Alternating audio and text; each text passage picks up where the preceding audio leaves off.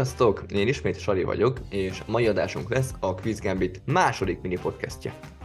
A mini podcastekben 10 darab kérdésen fogunk közösen gondolkodni, először felteszem őket, aztán pedig hagyok egy kis időt, végül pedig elmondom ezekre a megoldásokat, közben ti is folyamatosan agyalhattok ezeken. A múltkori adásunkban a mini podcastünk témája a filmek sorozatok voltak, mostaniban pedig a tudományok lesznek, ami azt jelenti, hogy 10 kérdésünk lesz a különböző tudományokból, lássunk is neki. Az első kérdésem, mi volt az első ember alkotta eszköz vagy jármű, amely hangsebesség fölé gyorsult? A második kérdés, hogy mondják latin szóval a műszót, műkifejezést vagy szakkifejezést? Harmadik kérdés. Milyen hatásnak nevezük azt a jelenséget, amikor egyes dolgok vonzóbbak lesznek a vevők számára akkor, ha azok drágábbak? Gyakorlatilag ez szerint a fogyasztó az ár alapján következtet a termék minőségére. Negyedik kérdés. Olyan nevezzük azt a tévképzetet, ami annyira belevésődött az emberek tudatába, hogy a társadalom hibásan emlékezik adott dolgokra vagy eseményekre. Ötödik kérdés. Hogy hívják a földrengések magnitúdójával foglalkozó tudósokat? Most egyelőre öt kérdésen fogunk végigmenni, és aztán pedig nézzük a második ötöt, de itt talán kicsit jobban szétbontjuk, és kicsit könnyebb lesz egy helyben tartani a gondolatokat. Úgyhogy hagyunk most nektek egy kis időt, hogy ezen gondolkodjatok, és hogyha úgy látjátok, hogy folytathatjátok, akkor indítsátok el az adást ismét,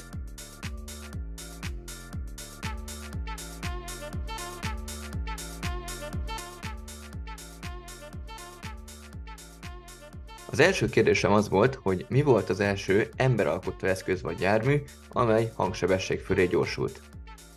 Ez az eszköz pedig nem más, mint a karikás ostor. A karikás ostor ugyanis, amikor a, a végén lévő sudára csattintunk, akkor az 330 méter per szekundum sebességre tud felgyorsulni, és ez a 330 méter per szekundum, ez pont elég arra, hogy egy ilyen mini hangrobbanást készítsem az ostorral, úgyhogy amikor az állatok ezt meghallják, akkor erre, erre jobban odafigyelnek. És ugye ezért készült az ostor, nem azért, hogy az állatokat mi éppen ütögessük ezzel.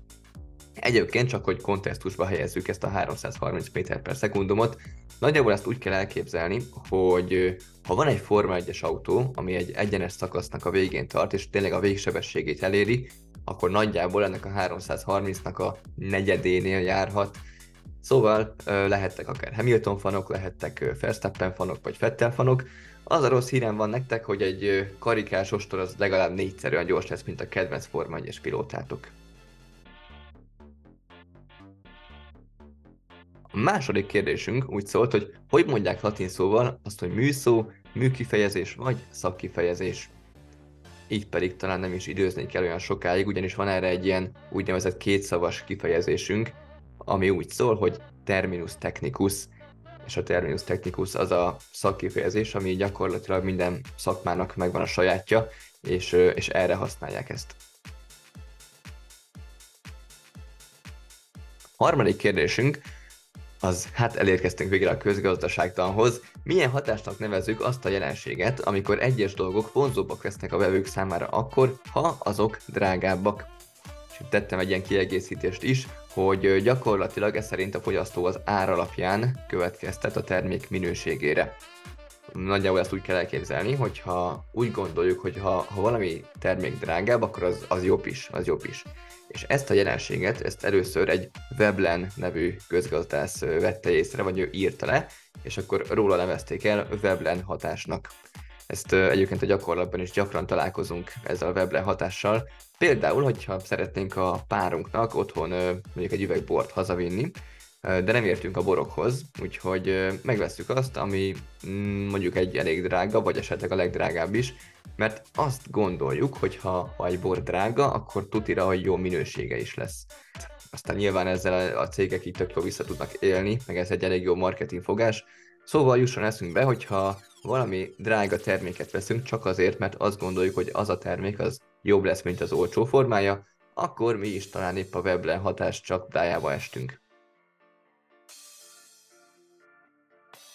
A negyedik kérdésünk, hogyan nevezik azt a tévképzetet, ami annyira belevésődött az emberek tudatába, hogy a társadalom hibásan emlékezik adott dolgokra vagy eseményekre.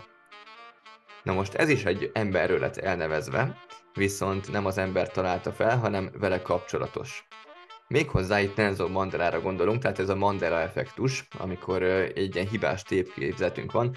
Például képzeljük csak el magunk elé a Monopoly apót, és ugye ott a Monopoly apó a cilinderével, a cipőjével, meg ugye a, a monokliával, de tulajdonképpen, hogyha jobban megnézzük azt a képet, akkor, akkor rájövünk, hogy rajta nincs is monokli. De ugyanígy működik ez a Star Wars-nak az elhíresült mondatával, amikor ugye a Darth Vader az ötödik rész végén mondja Luke-nak, hogy Luke, én vagyok az apád. Valójában ez így soha nem hangzik el, hanem, hanem a, a filmvásznon azt halljuk, hogy nem, én vagyok az apád. Csak mindenki Luke-ot társítja még így a mondatba.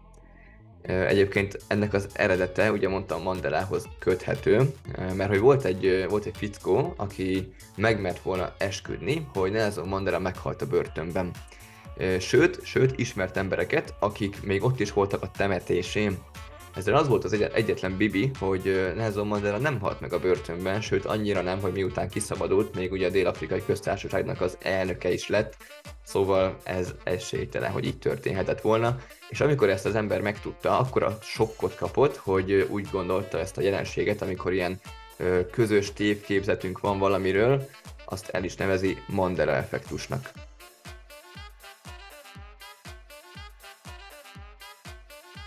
Az ötödik kérdésünk pedig úgy szólt, hogy hogy hívják a földrengések magnitúdójával foglalkozó tudósokat.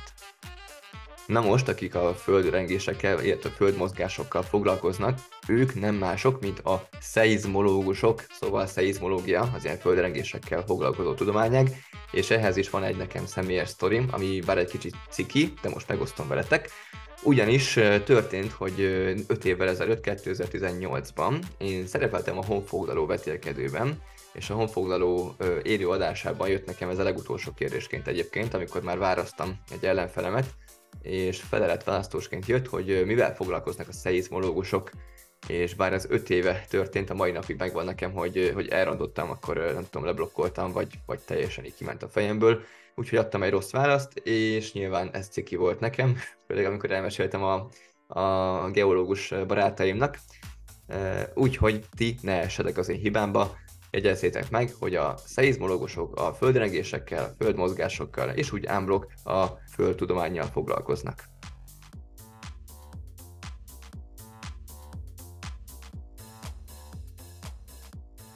Most, hogy megnéztük az első öt kérdésünket, nézzük a második blokkot, ami ugye a hatodik kérdéssel kezdődik. Ki az a budapesti születésű amerikai szoftverfejlesztő, aki 2007-ben az ötödik űrturista lett a világon, majd 2009-ben újra felszállt az űrbe? Hetedik kérdés. Hogyan nevezik a 10 a századikont? Nyolcadik kérdés.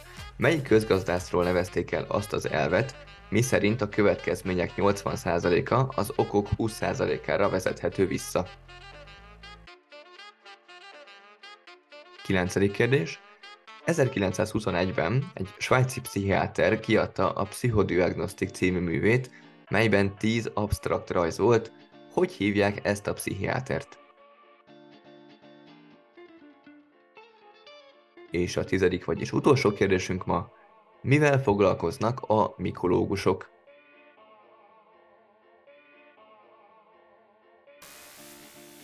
És akkor most egy hagyunk nektek időt, hogy gondolkodjatok a válaszokon, illetve, hogyha szükségetek van, nyugodtan állítsátok meg a videót, mert hogy nézzük is a megoldásokat.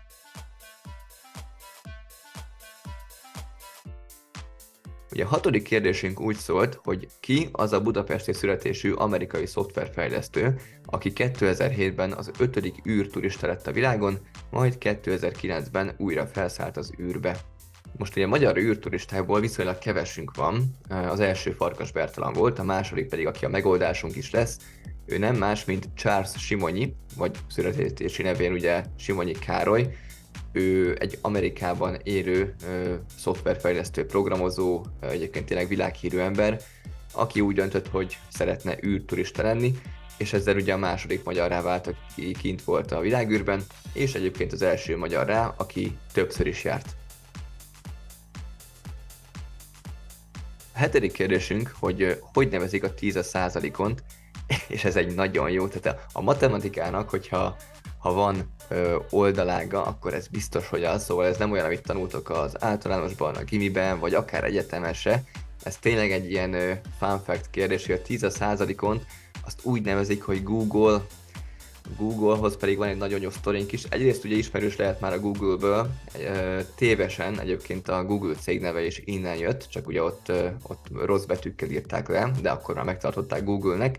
Viszont a 10%-ot az Google-nak nevezik, és ugye mondtam nektek, hogy van egy érdekes sztori is hozzá, azt pedig most meg is hoztam veletek, ugyanis történt egyszer, hogy a külföldi legyenőrés milliómosban 2001-ben Charles Ingram ezt a kérdést kapta utolsó, tehát a fődíjas kérdéseként, hogy ugye hogy hívják a 10%-ont, és hosszas gondolkodás után végül megadta a helyes választ, de nagyon gyanús volt már ott az adás alatt is az embereknek, illetve utána is ugye nyomozás indult, mert hogy erről az emberről, Charles Ingramről kiderült, hogy ő, ő csalt, és ugye hát adódhat a kérdés, hogy hogy lehet, hogy a legyen is milliómosban valaki csalt, ők úgy tették ezt meg a társaival, hogy a közönségbe beépültek nagyon okos emberek, akik szintén rengeteget tudtak, viszont nem az élősóba. Az élősóba nem kerültek be.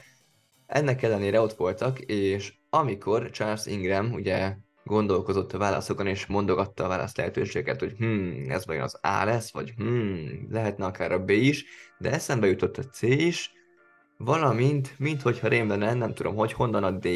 És akkor ő végigment ugye válaszokon, és amikor a helyes válaszhoz ért, akkor a közönségben lévő beépített embere, ő köhögött egy jó látványosat, valami ilyesmit, és a későbbi felvételeken ez tök jól kiderült, hogy az összes ilyen kérdésnél, amikor csalás gyanúja merült fel, akkor azért tudta helyesen megválaszolni, mert a közönségben éppen akkor köhögött valaki. És egyébként, bár a tettét soha nem ismerte be, a nyomozás eredményeképpen a fődíjat elvették tőle.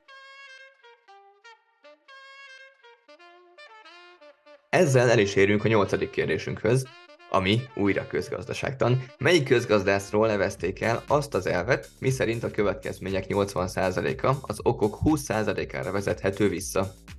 Ő pedig nem más, mint Wilfredo Pareto, egy tényleg világhírű közgazdász, és a Pareto elvnek nevezzük azt, ami egyébként az élet nagyon sok területén is használandó, 80-20-as szabályt ő írta le először, ő ugye úgy írta, hogy a következmények 80%-a az okok 20%-ára vezethető vissza, de ez a 80 és abból következő 20 tényleg nagyon sok területen alkalmazható.